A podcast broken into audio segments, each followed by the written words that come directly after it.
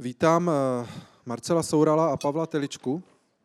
Jenom v krátkosti, eh, Marcel Soural je podnikatel, šéf skupiny eh, Trigema, která stojí například za karlínským projektem Fragment. Taky podle časopisu Forbes patří mezi 100 nejbohatších Čechů. Dobrý večer. Dobrý večer. Pavel Telička, bývalý politik, europoslanec, první český eurokomisař, stál právě u vyjednávání o vstupu Česka do Evropské unie.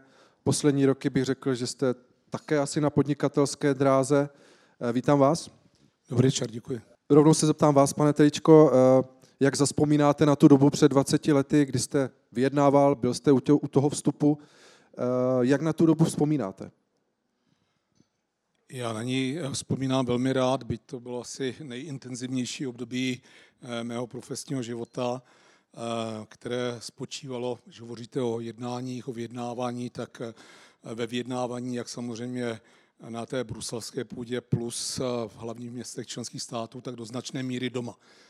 Protože 80, 70, 80% těch jednání jsou skutečně jednáními doma, v rámci vlády, v rámci exekutivy, v přípravě těch vyjednávacích pozic s nejrůznějšími profesními zájmovými organizacemi. Eh, ta jednání byla často velmi technická, to znamená, aby člověk eh, pochopil přesně, o čem je podstata toho problému, který měl být vyjednán, tak eh, třeba musel navštívit desítky a desítky malých, středních, ale velkých farem u jednoho jediného problému. Takže bylo to velmi komplexní, ale bylo to z hlediska, bych řekl, intelektuálně možná to vůbec nejzajímavější období. Pane Sourale, vy jste tehdy už měl desetiletou firmu. Jaká jste měl očekávání od Evropské unie, respektive naplnila se? No tehdy eh, v roce 2004, myslím, že to bylo že takhle nějak, eh, tak eh, jsme měli spoustu starostí s tím, aby jsme vůbec přežili. A, a abych pro řekl, žádná očekávání jsme neměli, protože jsme se starali o to, aby, aby ten biznis běžel a abychom se uživili. Takže já si myslím, že, že je dobře, že tyhle ty velké věci za nás vyjednávají politici, kteří od nás dostávají mandát a že si eh, stále dokola nehrajeme na to populisticky, že 80% lidí nechce euro, no a co? Tak je, jo, jako, asi tak nějak jako kvůli tomu jsou volby. Jestli zvolím politiky, který já chci, a ty politici potom vlastně jakoby na základě toho, na, na základě informací, které mají, se rozhodnou, že půjdou do Evropské unie, no tak pojďme. Pane Teličko, eh, jak důležitá je Evropská unie pro Českou republiku, respektive není pro nás eh, prostě důležitější jenom samotné Německo? Vy jste se rozhodl být intelektuálně provokativní, že jo? ne, tak eh, já si myslím, že eh, logicky je vždy asi nějaká alternativa. To znamená, nejsem mezi těmi, kteří říkají, členství v Evropské unii alternativa není je vždy, ostatně je celá řada zemí, které zůstaly vně eh, Evropské unie. Samozřejmě alternativou by bylo uzavřít nějaký bilaterální svazek s Německem. Tam asi vysměřujete stát se další téměř ekonomicky eh, spolkou zemí Německa. Eh, z mého pohledu alternativa mít pevné ukotvení v rámci uskupení, kterým Evropská unie je, těžit ze čtyř svobod, z vnitřního trhu, samozřejmě z celé řady dalších eh, eh, možností. Odbourat v maximálně možné míře překážky pro náš biznis, participovat v rámci nejrůznějších konsorcí na výzkumu, vývoji nejrůznějších produktů, snažit se případně se umístovat, být atraktivní zemí pro zahraniční investice. Můžeme spekulovat, kolik investic by sem nepřišlo, kdyby Česká republika měla nějaký specifický vztah s Německem, ale nebyla součástí vnitřního trhu. A tak to bychom mohli pokračovat. A to je jenom v té, řekněme, ekonomické oblasti, ale bavme se potom o celé řady dalších, jaký význam eh, se hrálo přibližování vůbec eh, Evropské unii třeba v oblasti eh, práva, v oblasti férové hospodářské soutěže. Bavme se o ukotvení, zejména v dnešní bezpečnostně velmi složité době v rámci euroatlantických struktur. To znamená určitě v té rovině obra, obrané a obraně politické a bezpečnostním dato, ale také v rámci Evropské unie. To znamená těch, těch aspektů, které tady vidím, které jednoznačně z mého pohledu poráží když to budu polarizovat, tak jak vy jste to polarizoval, eh, poráží tu, eh, tu variantu specifického vztahu s Německem. Já bych našel asi desítky, ale tolik času tady nemáme. Eh, pane Sourale, řekněme, ta veřejnost, i podnikatelská obec je rozdělená, co se týká vůbec eura, zda ho přijmou nebo kdy. Chci se vás zeptat, potřebují české firmy vůbec euro, protože v dnešní době už mohou účtovat, danit v eurech. Vy sám vlastně ve svých projektech i umožňujete vlastně platit ty nájmy v eurech eh, už nyní. Tak eh, jak vy se na to díváte? No, no to není také jednoduchý. Já myslím, že to, to první je to, to, to nějaký to morální hledisko. My přece, když jsme vstupovali do eurozóny, tak jsme slíbili, že to euro přijmeme, ne? Do EU, ano. Do EU. Tak jsme to řekli, že ho přijmeme. Tak já nevím, proč je o tom taková diskuze. To mi připadá stejná diskuze, jako když jsme asi slibovali, když jsme vstupovali před, pět let předtím do NATO, že budeme dávat 2% eh, z rozpočtu na zbrojení. A nějak se nám do toho nechtělo, že jo, protože jsme to utráceli za jiné blbosti. A teď, když je Rus za dveřmi, tak najednou, najednou, protože je to pro nás výhodný, jsme ty peníze sehnali a budeme dávat do zbrojení. Ale to je, to je strašně, to, to není fér, ne? Jako, jak to, že jsme nedávali od toho roku 99, když jsme to se zavázali? Jak to, že? Jak to, že ne? A jak to, že když jsme se zavázali přijmout euro, jak to, že vůbec o tom diskutujeme, že ho nepřibíráme? No a teďka eh, k té další otázce. Ano, samozřejmě, my jsme taková nějaká větší už teďka skupina a eh, některé projekty, které postavíme, eh, tak vlastně bereme si nájmy v eurech, ale tam je potřeba uh, sdělovat, jaký nájmy. Že? Jako, v eurech se normálně dneska účtují kancelářské prostory, retail, uh, bytové jednotky v eurech eh, moc nejdou. Zkoušeli jsme to a moc se to lidem nelíbí, takže tam vybíráte nájemné v korunách. A když máte ten projekt kombinovaný, jako my máme třeba na Fragmentu, kde máme 140 bytových jednotek a máme tam nějaký retail, tak část, eh, část tržeb máme v eurech, část tržeb máme v korunách, úvěr máme v eurech. No a co se stane na konci roku? No musíme udělat eh, přecenění. Že? Eh, a jenom ten pohyb, který se stal mezi tím, jak Česká národní banka těsně před Vánocemi přijala vlastně rozhodnutí, že snížila úrokovou sazbu o 25, eh, o 25 o čtvrtinu vlastně procentního bodu, což je dobře, že to udělala, nicméně tím kurzem to zatřáslo tak, že koruna oslabila, myslím, o 20 halířů. No a my na konci roku za, za těchto těch 10 dnů jsme jenom na tom jednom projektu prodělali 30 milionů. Jenom přeceněním. Tak si myslím, že, že, že to je že to je velká nevýhoda mít korunu. A vy říkáte, ano, můžeme účtovat, eh, účtové to účetnictví v eurech a daně odvádět v eurech.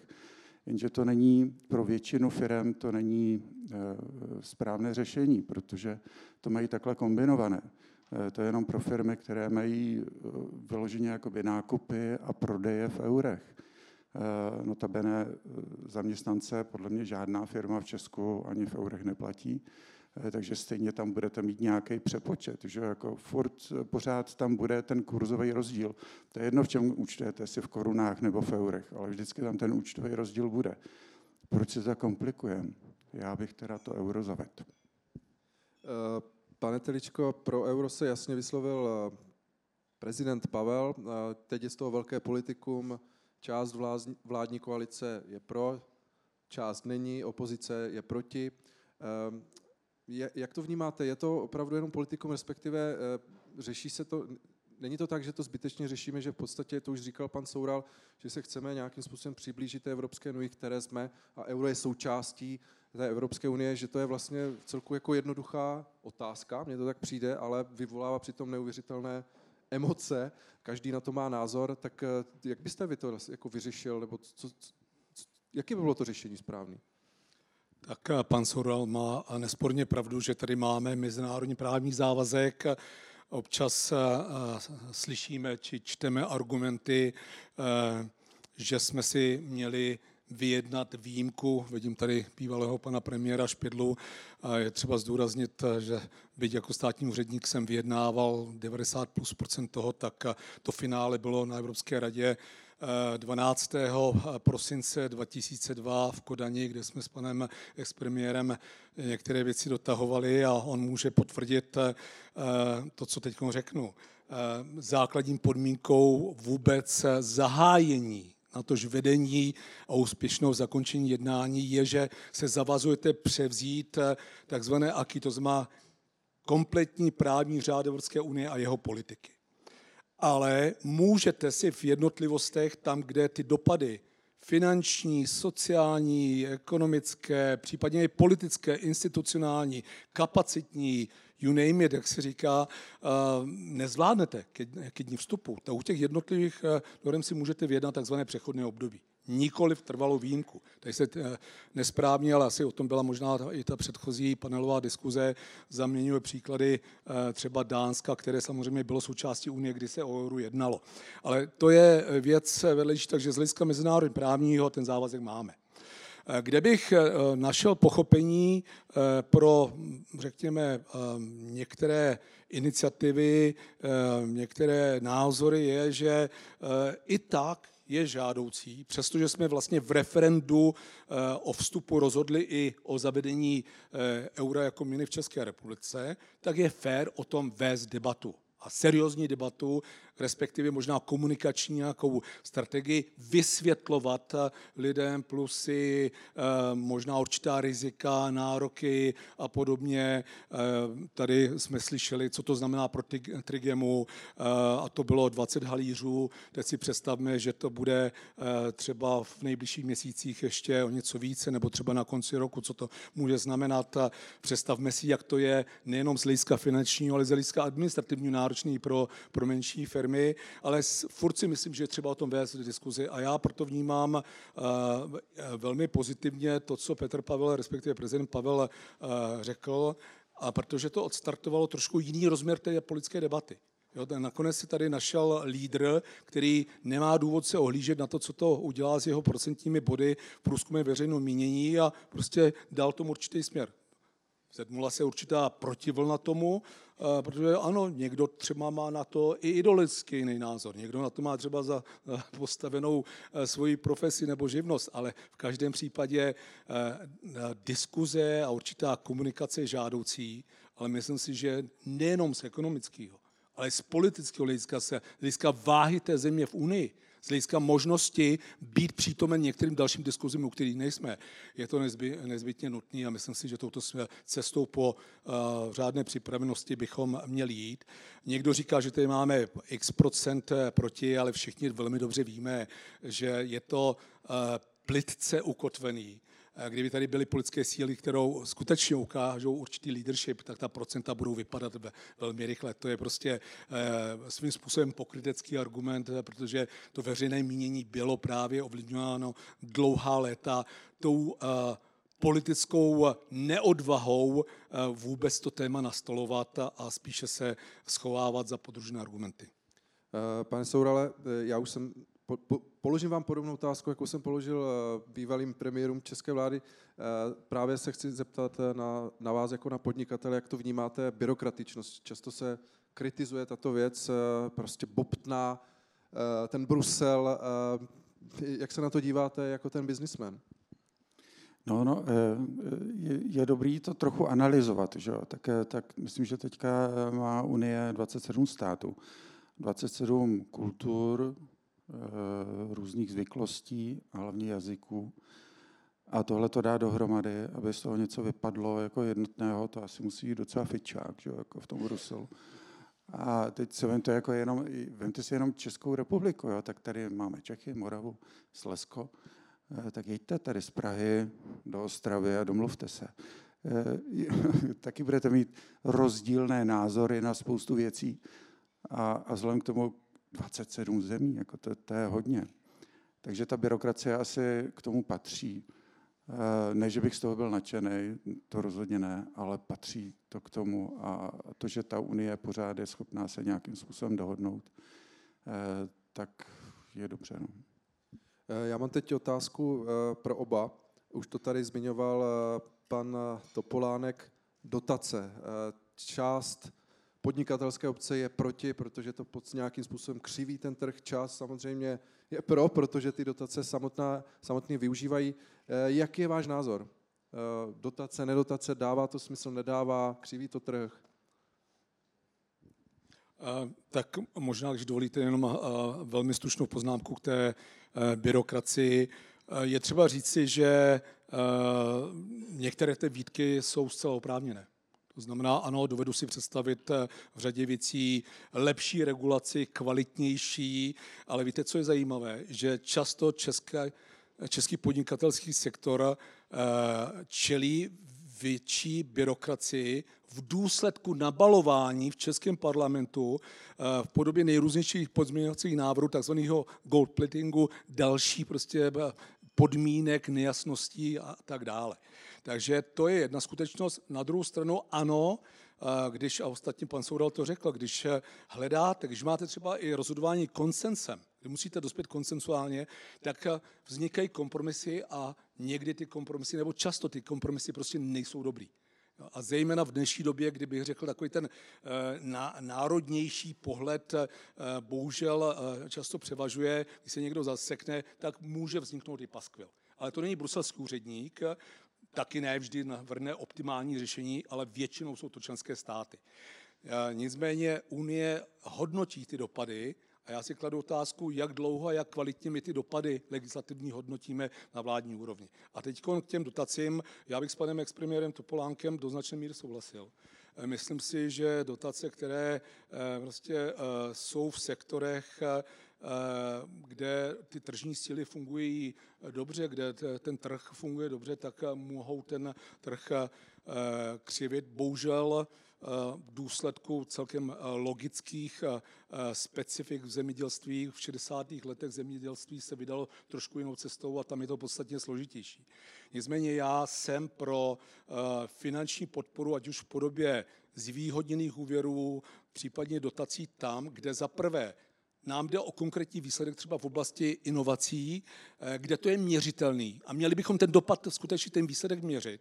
A tam, kde to není odpovídající výsledek, tak, eh, tak revidovat a případně jít úplně jinou cestou. Ale tam, kde skutečně jde o tu podporu, eh, dejme tomu nastartování inovativnější ekonomiky v některých oblastech, tam to vidím jako smysluplné ale dotace, které v zásadě umožňují, a přiznejme si, to není zdaleka otázka jenom evropského prostředí. Já si pamatuju, když jsem jako úředník chodil na zasedání vlády, tak kolikrát, a i i předtím, než jsem chodil, tak kolikrát jsme nalili do eh, ztrátových firm, eh, firm před úpadkem peníze úplně zbytečně, aniž bychom vůbec chtěli restrukturalizaci té firmy. To znamená, že jsme vůbec se naučili to dělat trošičku tak, jak dělá Evropská, Evropská unie.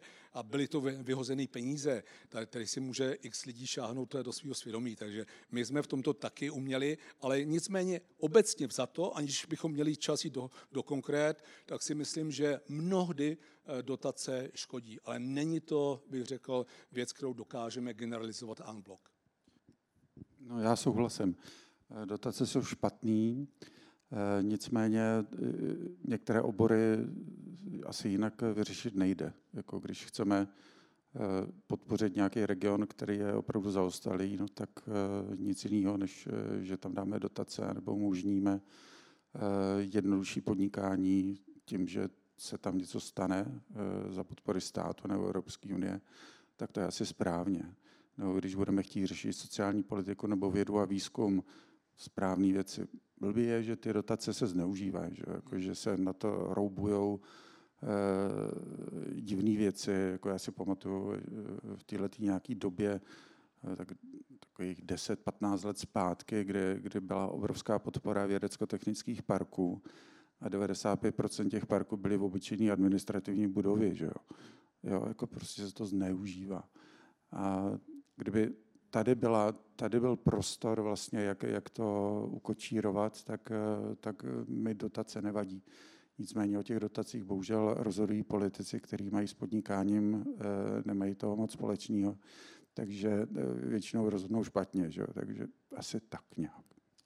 Teď se zeptám trošku z osobní roviny, když, pane Sourale, komunikujete s, se zahraničními partnery, obchodními podnikateli, jak eh, oni vůbec vnímají tu Českou republiku eh, těch 30 let, eh, co jsme od, od toho převratu už máme za sebou? Spíš mě zajímají ty negativa. Jestli byste dokázal popsat, jak, jak nás vnímají takhle zvnějšku. No my ten core business máme v tom v developmentu, vlastně v rezidenčním developmentu, ve stavitelství. Takže pokud komunikujeme třeba s investory, kteří chtějí semka přijít, tak je to taková ta máčka, kterou omíláme už několik let a pořád se nic neděje. Zlouhé povolování staveb, neskutečná byrokracie. Pan Kovanda tady říkal, jako že, že čím budou dražší hypoteční úvěry, tak tím eh, budou levnější byty. Já si myslím, že tam se zapomnělo dodat ještě jedna věc. Eh, my, ten stát, který povoluje eh, nové, nové byty, tak ten uměle reguluje eh, tu cenu bytu, respektive to, že ty byty jsou drahé, protože nepovoluje. Když si vyjedete statistiku, tak v desetileté řadě, vějte si to ze staťáku, eh, počet bytů v bytových domech, které jsou povolený, neustále klesá. Neustále. A čeho je málo, to je drahé. Kdyby stát umožnil více stavět, umožnil vlastně větší konkurenci a těch bytů bylo víc na trhu, tak by byly levné. Ale stát to pravděpodobně nechce, i když stát je největší developer v zemi, protože vydělává na bytech 15, od prvního první 12% a takovýhle marže jako developerské společnosti nemají. 15% DPH vydělává stát a ještě vás zdaní 19% daní z příjmu. Stát je největší developer. A jak nás stát podporuje? Jak vás podporuje? Umožní vám bydlení? Neumožní, protože vám všechno komplikuje. Úplně všechno. Dočené orgány státní zprávy, čím víc, tím líp. Stavení povolení tady získáte za 10 let, 158. místo ze 195 zemí na, na světě v těsném závěsu dýcháme k Haně a pobřeží slonoviny na záda v investiční výstavbě, teď je to ostuda. A pořád nám tady budou říkat, že pro nás něco dělají. Nedělají. Opracujeme se na stát. A to, co my tady zažíváme, tak to už zažívají i ty investoři, kteří sem chodí zvenku. A nechtějí tady stavět. Říkají, my budeme stavět radši v Polsku. Tam je to fičák, tam máte stavební povolení za, za rok, za další dva roky to je postavený, že to plánování a to, to plánování a rozpočtování je mnohem jednodušší než tady, kde povolujeme 80 let, pak dva roky stavíme. To je zoufalý. A to je příklad Polska, to můžeme mluvit o zemích, které jsou ještě podstatně dál, jako Estonsko a některé další, kde to je do značné míry digitální a opravdu je to otázka třeba několika mála měsíců. Takže když to zhrnu, ten problém je prostě v té politické reprezentaci nebo v té ochotě nebo schopnosti vůbec nějak změnit ty zákony tak, aby se to zjednodušilo. Je to tak? No přesně tak, ono se nám to tady vymklo v tom, že těch úředníků je moc a těch politiků je moc, že jako tak, já nevím, tak v Londýně se zvolí starosta a pak je tam, já nevím, kolik je tam, ne, jeden zastupitel na 15, no 1500 Eh, jak oni to tam mají, no, to strašně moc eh, jak, eh, na málo zastupitelů. Zatímco u nás máte jenom v Praze prostě 52 městských částí a teď každý má toho zastupitele, ale v Praze jich je snad 1500 bez jakýkoliv odpovědnosti a vrtají vás vám úplně do všeho, kecají vám do všeho a nemají žádnou zodpovědnost. Žádnou zodpovědnost. A to je strašný prostě, to je, to je, to je strašný. Jako. Místo toho, aby tady byl starosta, který ho zvolíme, zvolil jsem tě starosto na čtyři roky, nechoď se mě pořád ptát, jestli chceš, jestli já chci tohle nebo tohle. Vždyť se mi ukázal program, volební program, a ten mi jenom plň. Já chci, aby si mi plnil volební program, čtyři roky ti dávám tady mandát. Jsme zastupitelská demokracie. Jednou za čtyři roky se zvolíme. A proč tady pořád chodí a proč pořád říkají jako Ježíš a, a veřejnost chce tohle a pak chce tohle. A, a, a kde jsou ty programy? Kde jsou ty programy? Oni jsou jenom populisti. Každý den je to jinak. Je, oni řekli tohle, tak půjdeme tudy. Je, a za týden řeknou tohle, tak půjdeme tudy. Ale tak to přece není. Ta demokracie je o ničem jiným. Já se teď vrátím znovu eh, do Bruselu. Pane Teličko, chci se zeptat, eh, nebo respektive já mám takový problém. Eh, přijde mi, že pořád ti vrcholní čeští politici úplně na rovinu neumí ty jazyky. A kolikrát jsme to zažili, v médiích jsme viděli, jak se dokáže dorozumět, spíš nedorozumět vrcholný představitel, ministr. Jak nás vnímají ti bruselští politici, řekněme tu českou politickou reprezentaci? No, já jsem přece jenom už několik let, neříkám, že mimo to prostředí zcela, ale, ale nejsem v tom úplně každodenním kontaktu, tak nenutně to mé hodnocení, můj komentář bude zcela trefný. Nicméně myslím si, že to, co tady je zmínil pan Soural, ta kvalita české společnosti v celé řadě oblastí není tou kvalitou, kde jsme už dávno mohli být. Já teď tady nechci jít ze široka do hloubky a začít u školství a pokračovat, já nevím kde, ale to je realita. A nečekejme, že eh, ten politik se tomu bude vymykat.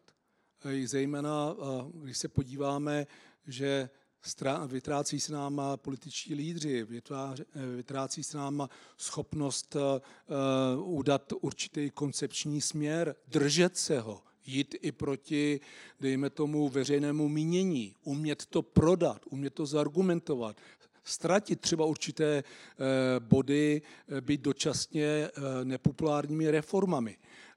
Ne, nekývat si jako kývadlo prostě z jedné strany na druhou a myslím si, že toto nezažíváme jenom tady, ale je do jisté míry známé i v tom prostředí evropském a možná nejenom evropském. To znamená nenutně, a, respektive velmi eh, málo kdy máme jasnou strategii, eh, oni jsou opřeny konkrétní záměry a konkrétní iniciativy, které by nehleděly jenom egoisticky na naše vlastní zájmy a dejme tomu eh, byli schopni nějakého širšího záběru neumíme je nutně zargumentovat a prosadit, získat pro ně většinu, potom se často vrátíme a řekneme, že buď bruselský úředník, nebo tam, že přihlasovali, nebo že to zválcovali Němci e, s francouzema. To znamená, e, toto ukazuje na, na určitou slabost. Takže já bych řekl, že ten jazyk samozřejmě u mnohých z nich byl a je problémem, ale dovolím si říct, že možná tím nejmenším.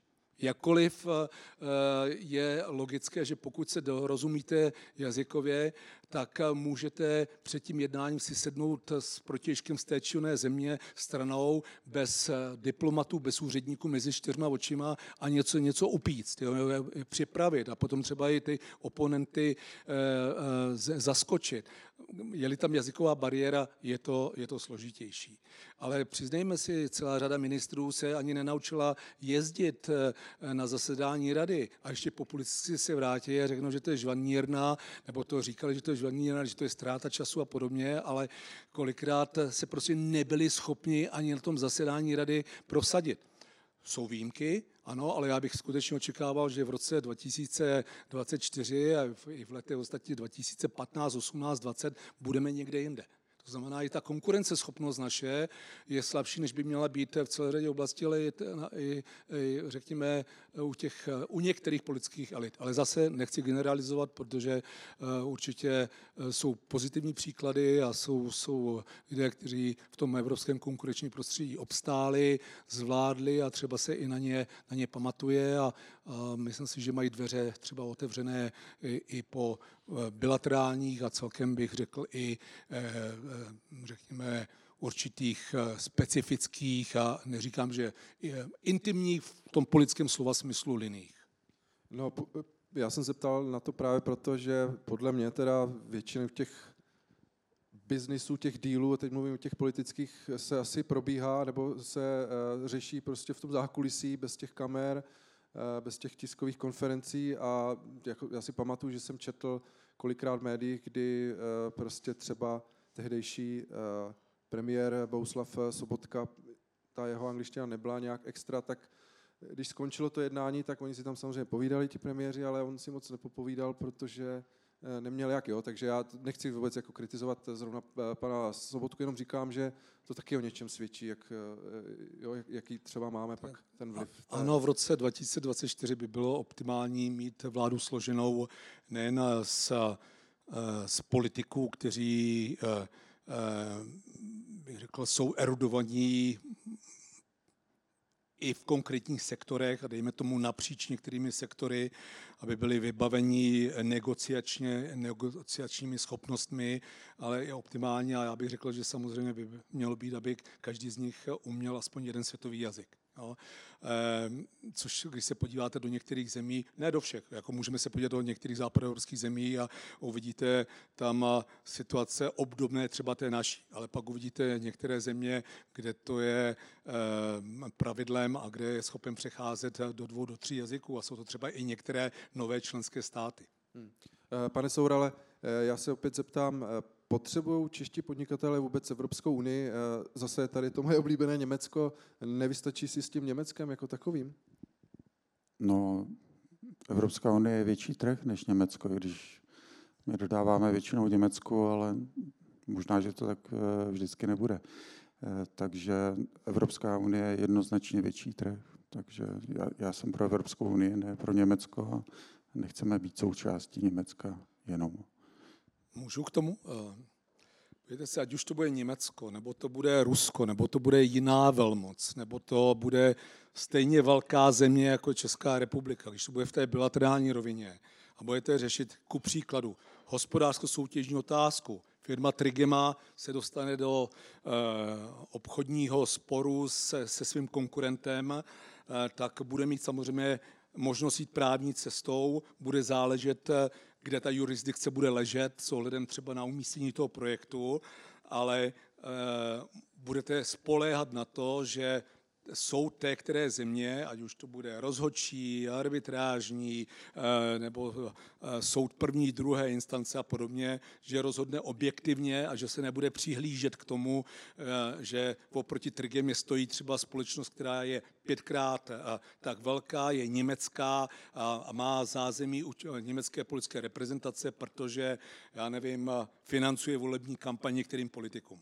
No, to máte jednu situaci, a druhou situaci budete mít tehdy, kdy bude zase Trigema stát proti někomu, ale ten moment to bude podle unijního eh, práva v oblasti hospodářské soutěže a rozhodovat eh, bude Evropská komise, kde samozřejmě někdy se ty státy taky snaží uplatňovat svůj vliv ale z vlastní zkušenosti mohu říct, že to je úplně jiné prostředí, než byť se to někdy našim podnikatelům a našim firmám nelíbí, protože třeba neuspějí, ale úplně něco jiného, než když stojíte eh, by menší proti většímu a, a případně před orgány té druhé země. Tady kvalitativní rozdíl nesporně je. A to opravdu výjímám jedno malé promile. Eh, poslední otázka, poprosím o krátkou odpověď. Eh, chtěl bych, abyste se trochu stali prognostiky. Eh, podívejme se na tu Evropskou unii třeba za deset let. Podle vás vydrží, rozpadne se, jako těch problémů, co má EU, e je hodně. Dáte mi svůj názor, jak to, jak to podle vás ní dopadne? Prosím. Tak já budu krátký. Já si myslím, že, že se nerozpadne, že vlastně nás sjednocuje ten ten soudruh eh, na východě a že se budeme muset hodně snažit, aby, abychom se ubránili. Takže naopak si myslím, že Evropská unie konečně pochopí, že Green Deal a podobný krásný jako věci, které eh, si sama pod sebou řeže větev, tak eh, že to nějak přejde a že se budeme snažit dělat věci tak, jak je máme dělat a ubránit se v prvé řadě nespolíhat na Spojené státy. Eh, a to bude jakoby asi jako, to bude nejdůležitější téma příští dekády. Takže já, já si myslím, že naopak se Evropská unie eh, víc jednotí a dá dohromady. Já si dovolím odpovědět nepřímo, ale možná o to objektivněji a přesvědčivěji. Eh, řekněme si, který členský stát či které členské státy po odchodu Velké Británie z Evropské unie mají byť malé pomyšlení opustit eh, Unii dnes jako celek.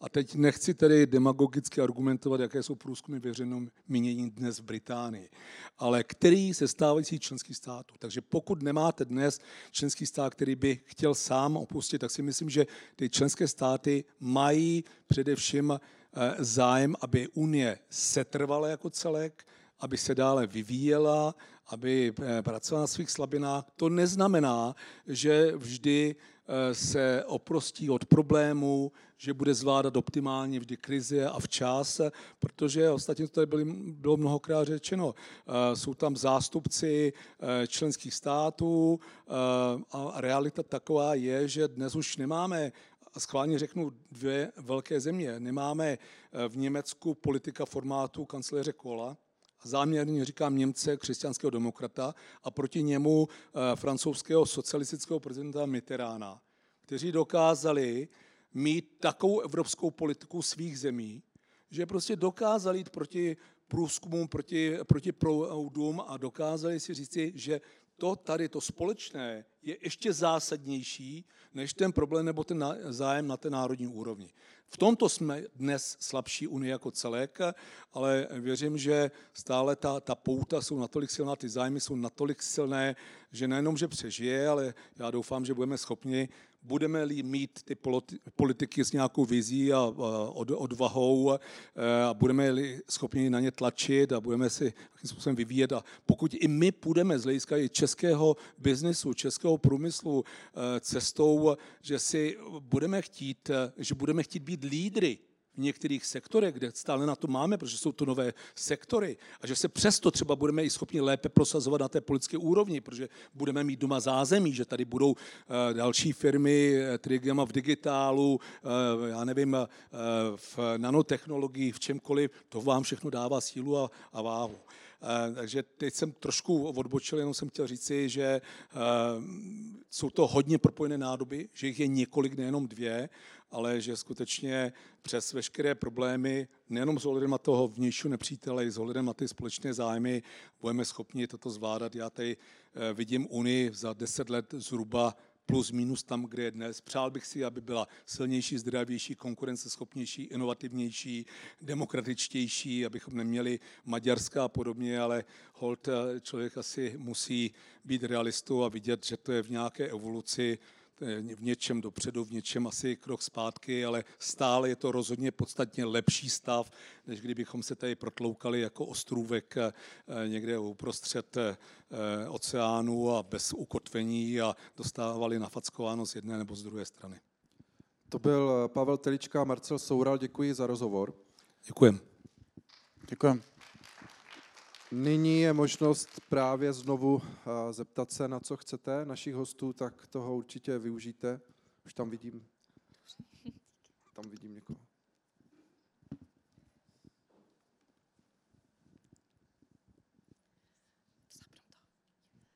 Dobrý večer, moc děkuju. Um, není to úplně otázka, je to takový podotek a první se týká toho zcela symptomaticky, tady sbírám odvahu promluvit veřejně na mikrofon, vy jste nenechali zaznít hlas um, ani jedné ženy. A od začátku tam sedíte pánové v oblecích, bylo hezké se dívat na pana Špidlu i na pana Topolánka, jak si po letech rozumí. Jsem za to ráda, protože o co jde hlavně a o to přece jde Evropě a Evropské unii. Teď je to tohle uspořádání států, které mají nějaké společné ideje a hodnoty. A nejde o ty dílčí věci, o to, že tady budeme si vysvětlovat pořád dokola, ač je to strašně zajímavý a důležitý pohled pana makroekonoma. Jde o to říct si, že nám jde o jednu věc, která je dobrá a myslím si, že eh, vždycky, když budeme váhat a přemýšlet nad tím, proč, tak stačí zeptat se těch, kteří jsou z toho vynecháni, z toho dialogu. Zeptat se třeba těch, kteří potom být součástí Evropy touží. To jsou naši přátelé na Ukrajině. Tak proč chcete být součástí něčeho, co vzniklo z nějakého důvodu, s nějakým um, etosem. Um, jde o tu myšlenku, jde o ty ideje a já jsem ráda, že se to snad eh, posouvá dál. Vidím to na generaci, která eh, je teď 20 mm, plus. Mění se to. Ehm, tak, do pléna dávám jenom ten dotaz na organizátory, to, aby tam zazněly mezi vámi hlasy eh, někoho jiného, než jsou pánové v oblecích, tak si myslím, že je velmi podstatný. A druhá mě jako vlastně, já jsem se chtěla ptát po tom druhém um, konci bloku, kde jste nedali prostor k dotazům, protože jsem vůbec nepředpokládala, že to, s čím budu nejvíc rezonovat, přijde v té biznisové části. Nikoliv v tom, ano, ne, nemá se to oddělovat, nejde to oddělovat, um, a ani nejde přece přemýšlet v horizontu pěti let. My děláme ty věci, většina z nás tady, aby ten svět byl lepší pro ty, co přijdou po nás, co tady budou ještě dlouho. Takže ano, jde o ten biznis, ale jde taky přece o to, aby se nám žilo dobře a aby nepropadali na dno ty, kteří nemají stejné prostředky, jako máme my. A to, jestli to euro přijmeme nebo ne, tak já doufám, že jo, ale myslím, že to není tou hlavní otázkou. A že je i zbytečný o tom debatovat na všech frontách a um, místo toho můžeme každý dělat něco jiného a věnovat svoji expertízu, třeba svůj volný čas, něco tomu, aby nám bylo všem líp. Tak on to asi nebyl dotaz, to se omlouvám, ale dotaz spíš na, ty, na vás, organizátory. Já Vylepšila bych to tím, aby to bylo různorodější. Jo, jo. Já jenom rychle odpovím. My jsme samozřejmě zvali i ženy, ale eh, bohužel nám to prostě nepotvrdili. Eh, samozřejmě politici tam prostě je to, jak to je. My jsme tady chtěli nějaké co nejvyšší eh, představitele a ti premiéři prostě jsou chlapy, nebo byli a zatím pořád jsou, tak s tím jako my moc neuděláme, ale můžu opravdu říct, nemůžu říkat jména, ale opravdu jsme právě z podnikatelského prostředí jsme zvali i ženy, ale bohužel jim to nevyšlo. No. Já teda si můžu organizátorům pomoci. Já jsem byl vyslán několika ženami sem. A vždy jsem měl kolem sebe především ženy. A vždycky jsem s nimi dělal úplně super. A slibuju, pokud budu příště pozván, přijdu v obleku, přijdu v tričku s krátkým rukávem, aby byla vidět, že má tetování. Vy máte tetování, no tak, no, jasně, tak to máte body navíc ještě. Já taky děkuju. A potom už tam můžu ukázat. Je to, je to, je to na rukou, jakože není to někde.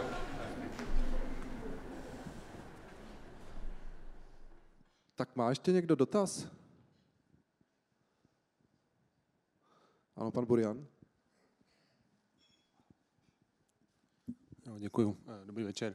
Já mám jako úplně jako, norm, jako relativně normální otázku. Jo, a spíš by mě zajímalo, jestli jste jako zástupce vlastně podnikatelské sféry, politik, eh, nebo bývalý politik, eh, jak by vlastně, a už tady zaznělo několikrát, vlastně možná od dobou, nebo více od pana Teličky, že jako ta budoucí politická reprezentace. Jak si představujete vlastně nějakého jako ty politiky budoucnosti český? Neptám se, jsou nalevo, napravo, to není podle mě důležitý, jo? ale co by to jako mělo být jako za lidi?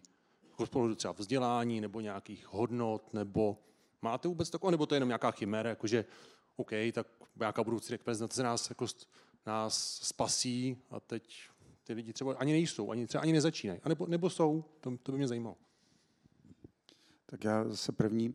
Ehm, nějak se nám vytratilo vlastně eh, tady z toho politického spektra, jakoby se nám vytratili lídři, eh, respektive politici, kteří by měli nějakou dlouhodobou vizi eh, a kterou by v okamžiku zvolení byli schopní naplňovat. Myslím si, že takový lidi tady, tady teď nejsou na, na této scéně. Všechno se nám to zlomilo do populismu a do toho, že politik vstane, koukne se na, na eh, headliny jako eh, novin a podle toho koná. Jo. Eh, místo toho, aby měl nějakou představu o tom, jak ta země má vypadat nejenom za čtyři roky, ale za deset let, za dvacet let a tu lajnu držel. A to tady jako poslední době to tady není, to úplně jakoby vyšumělo. A možná, že je to jako vina té společnosti, protože společnost si volí takový lidi, Eh, v té politice chce vidět. Takže tam bych eh, vlastně jakoby to asi jako ani těm politikům nedával za vinu, ale spíš eh, se koukal na společnost, která rezignovala na své hodnoty. Jako ty, ty hodnotové věci se hodně zlomily. Vlastně dneska dnes se stáváme otroky konzumu a zábavy, ale zcela dobrovolně a ještě nás to baví a hodnoty eh, někam utekly. Jo, opravdu, když se na to kouknete, tak je to příšerný. Dnes udržet někoho v práci, který má být nějakým způsobem motivovaný k tomu vytvářet nějaké hodnoty, tak je velká komplikace. Tak tak asi. Takže já si myslím, že, že to je problém společnosti, není to problém politiků. A už jsem na několika různých spolcích a setkáních a společenstvích o tom hodně hovořil se spoustou lidí a vlastně nevíme, jak, jak to spravit. Je to těžký. Třeba to víte? Já zcela výstižně já to podepisuju. Tak eh, ještě možnost. Nikoho nevidím. Jo, tak ještě panu Špidlovi. Nedotaz, ale jenom poznámka k dotacím.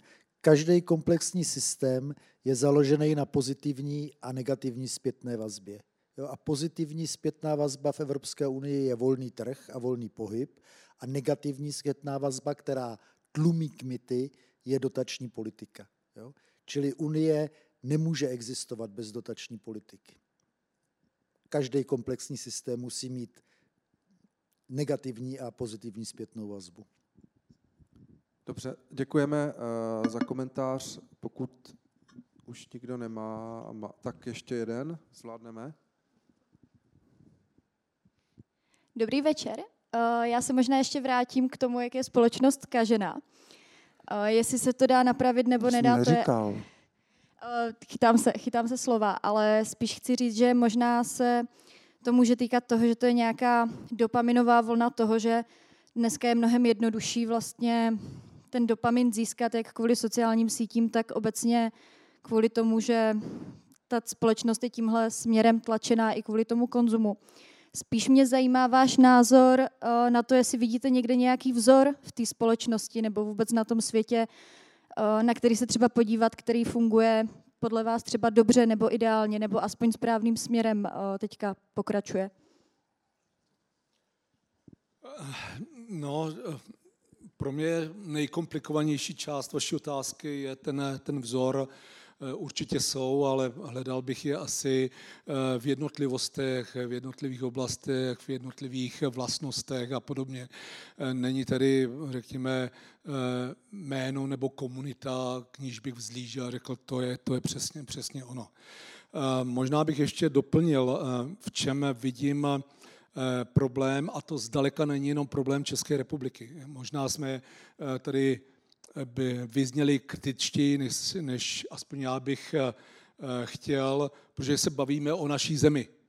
Ale mnohé z toho by mohl říct o celé řadě dalších zemí, a nejenom evropských. Ale je tady jeden společný jmenovatel. A ten, ten bych nazval krize politiky. Ona tady není poslední dva roky, tři, je to prostě nějaký vývoj. A my jsme tady vlastně s panem Souralem poznamenali některé eh, symptomy této, této krize.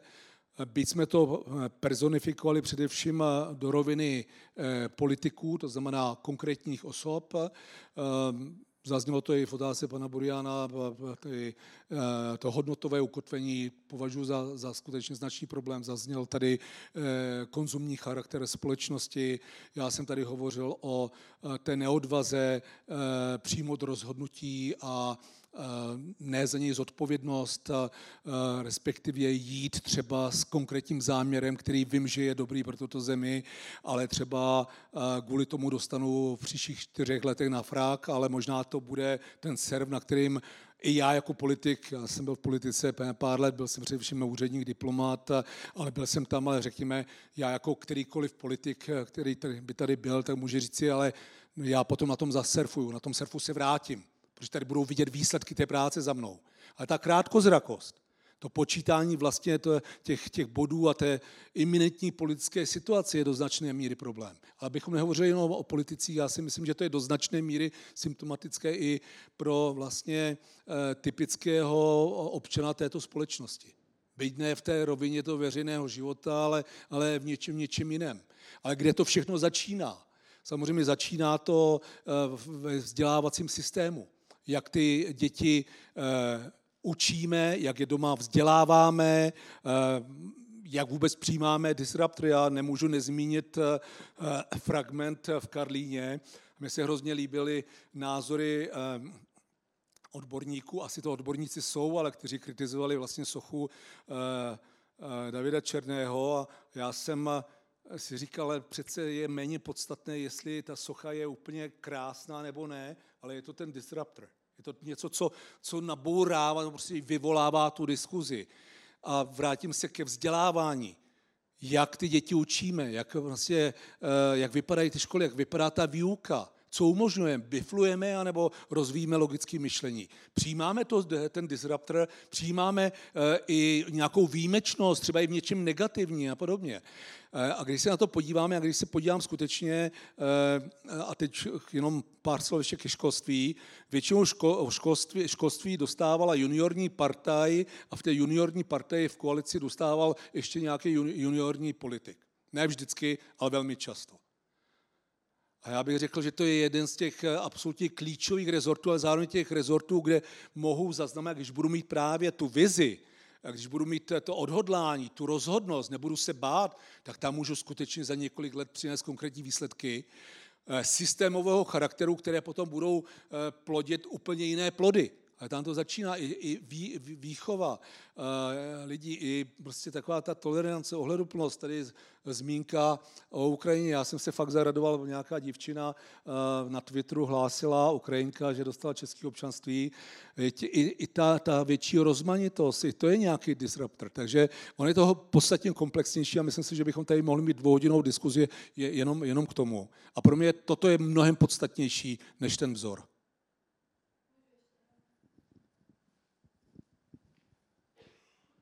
Děkuji ještě za mikrofon. Uh, omlouvám se panu Souralovi, že to vypadalo, že ho chytám za jeho slovíčka, já se spíš chytám uh, slov pana Martina Jana Stránského, který tuhle problematiku řeší velmi uh, hluboce a řeší vlastně aktuální stav jako té společnosti a to, co tu společnost, hlavně mladou společnost ovlivňuje. Takže spíš se myslá zkaženou společnost v tomhle ohledu, vlastně v tomhle ohledu, v tomhle kontextu ale líbí se mi ta myšlenka vůbec to dotknutí se toho, že ten problém vlastně určitě vychází z toho školství, nebo minimálně bychom nad tím měli takhle přemýšlet, protože si nezměníme způsob, jakým asi vychováváme tu společnost už od malička, tak nemůžeme čekat, že se něco změní v té politice na úplném konci. Já se omlouvám jenom jednu větu. Diskuze na politické scéně ve vládě o školství většinou se zvrkává na platy učitelů. A neříkám, že to je bezvýznamný, nepodstatný, chceme-li mít kvalitní školství, musíme mít kvalitní učitele, ty ale musíme napřed vzdělat, dát jim prostor a také zaplatit, ale to přece je tak neskutečně e, zúžený a až úplně nesmyslný. A ještě, ještě o tom bychom tady mohli asi diskutovat další hodiny a hodiny. Eh, že když se vezmete, eh, co nám změnilo svět, tak to jsou tady tyhle ty legrace, které každý máme jako v kapsi, že jo? Eh, chytrý telefony, které nás potom dovedly na sociální sítě a, a všechno se to jakoby nějakým způsobem upeklo úplně jinak. A když si vezmete, jak je to dávno, tak je to nějakých 12, 14 let nebo něco takového, co tady v republice tyhle ty legrace máme a kam to asi půjde, že jo? Jako když se tohle to stalo eh, za 12 let, tak co bude za dva roky, eh, to si tady teda nikdo nedovede představit asi.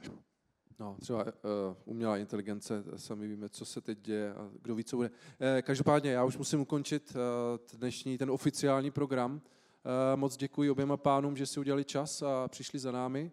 Děkuji vám. Uh, teď ještě je taková networkingová akce, takže klidně zůstaňte, vytáhněte si ty hosty, klidně si s nimi ještě o něčem pobavte a já bych to takhle ukončil. Ještě samozřejmě děkuji partnerům ASECu, respektive Helios, Comfort Finance Group, Mars, eh, samozřejmě naší PR agentuře ABA, našemu digitální, naší digitální agentuře Sweet Studio, kteří zorganizovali tu dnešní konferenci a doufám, že se nevidíme naposled. Tak eh, děkuji ještě jednou a hezký večer.